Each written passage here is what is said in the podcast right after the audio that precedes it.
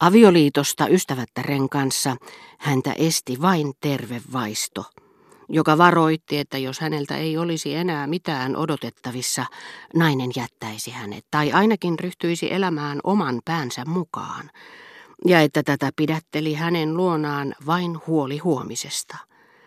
Sillä hän ei voinut olla ajattelematta, ettei ystävätär ehkä rakastanutkaan häntä.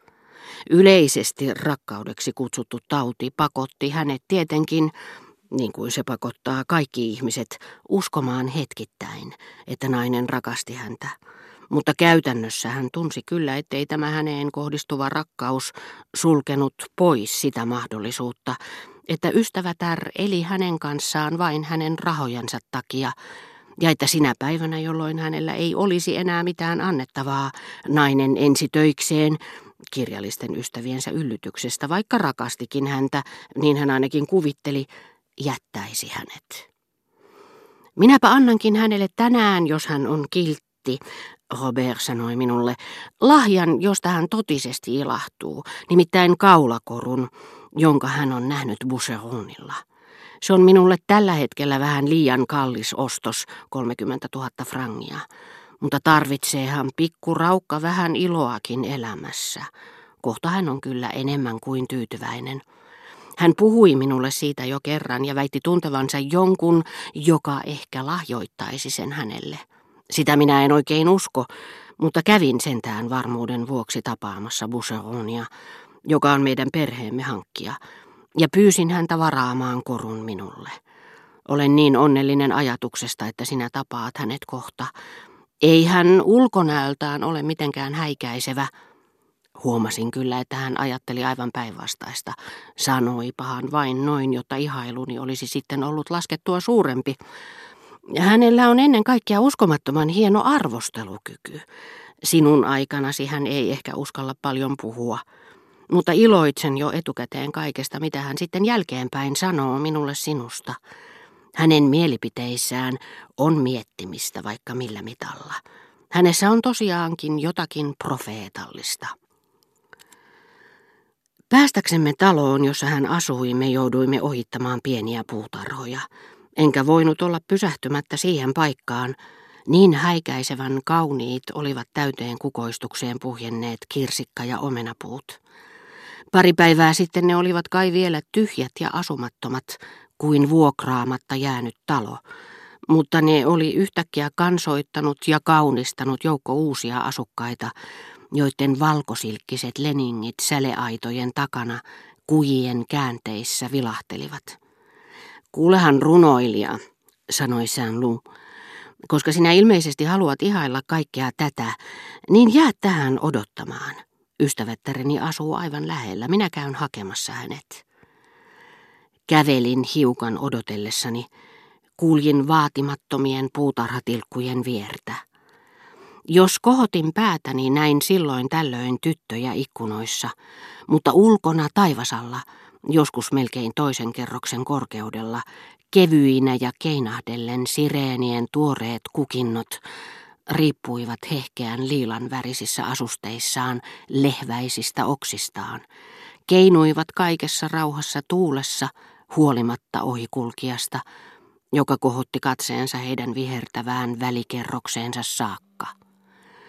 Tunnistin niissä ne samat sinipunaiset joukot, jotka kevään kuumien iltapäivien koittaessa ryhmittyivät herra Suonnin puutarhan portilla ihastuttavaksi talonpoikaistyyliseksi seinävaatteeksi.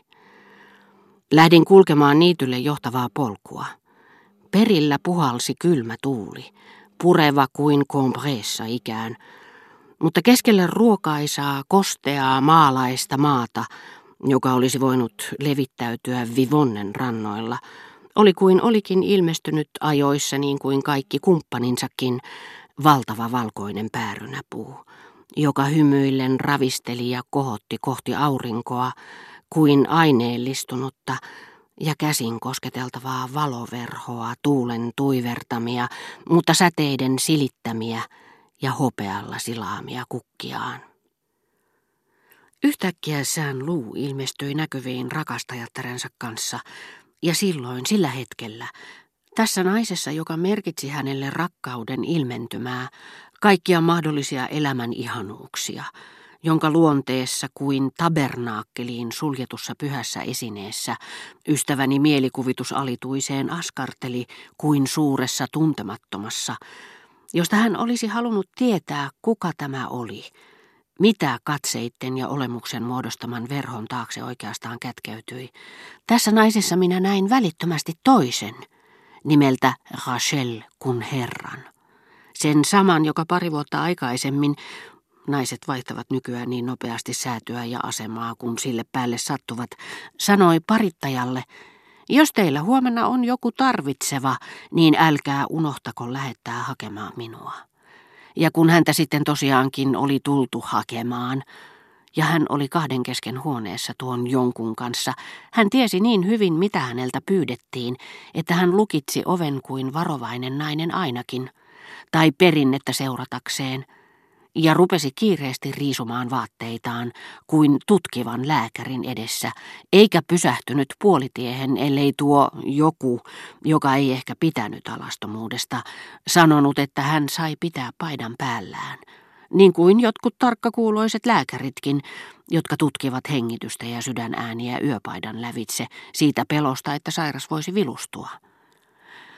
Tähän naiseen, jonka elämä, ajatukset, menneisyys ja miehet, jotka mahdollisesti olivat hänet omistaneet, olivat minulle niin yhdentekeviä, että jos hän olisi minulle niistä kertonut, olisin kuunnellut häntä vain toisella korvalla ja kohteliaisuudesta. Sään luun pelko, tuska ja rakkaus olivat keskittyneet tehdäkseen hänestä, siis siitä, mikä minusta oli vain mekaaninen nukke, loputtomien kärsimystensä kohteen, jolla oli sama hinta kuin elämälläkin. Nähdessäni nämä kaksi erilaista naishahmoa, olihan Rachel kun herran minulle tuttu ilotalosta, tajusin, että moni nainen, jonka takia miehet elävät, kärsivät, tappavat itsensä, voi olla tai merkitä muille sitä, mitä Rachel merkitsi minulle. Pelkkä ajatuskin, että joku saattoi hänen elämäänsä tuskaisasti tutkistella, hämmästytti minua. Olisin voinut kertoa Robertille montakin hänen seikkailuaan, jotka minusta tuntuivat maailman yhdentekevimmiltä asioilta. Mutta millaisia tuskia ne olisivatkaan hänelle tuottaneet? Ja miten paljon hän olikaan jo maksanut päästäkseen niistä perille, onnistumatta siinä. Tajusin, mitä kaikkea inhimillinen mielikuvitus voi sisällyttää mitättömiin kasvoihin, sellaisiin kuin tämän naisen kasvot, jos mielikuvitus on tutustunut häneen ensimmäisenä, ja toisaalta, miten vähäisiksi aineellisiksi ja arvottomiksi ainesosiksi saattoikaan hajota niin monien unelmien kohde, jos sen tuttavaksi tultiin päinvastoin kuin edellä helposti ja karkealla tavalla. Ymmärsin nyt, että se mikä minusta ei ollut 20 frangin arvoista, silloin kun sitä minulle 20 frangista tarjottiin ilotalossa, missä se minulle merkitsi vain naista, joka halusi ansaita 20 frangia, saattaa olla enemmän kuin miljoonan frangin, enemmän kuin halutun yhteiskunnallisen aseman, kuin perheen kiintymyksen arvoista jollekulle, joka heti alkuun on nähnyt hänessä salaperäisen olennon, jota on vaikea oppia tuntemaan, vaikea ymmärtää, vaikea omistaa.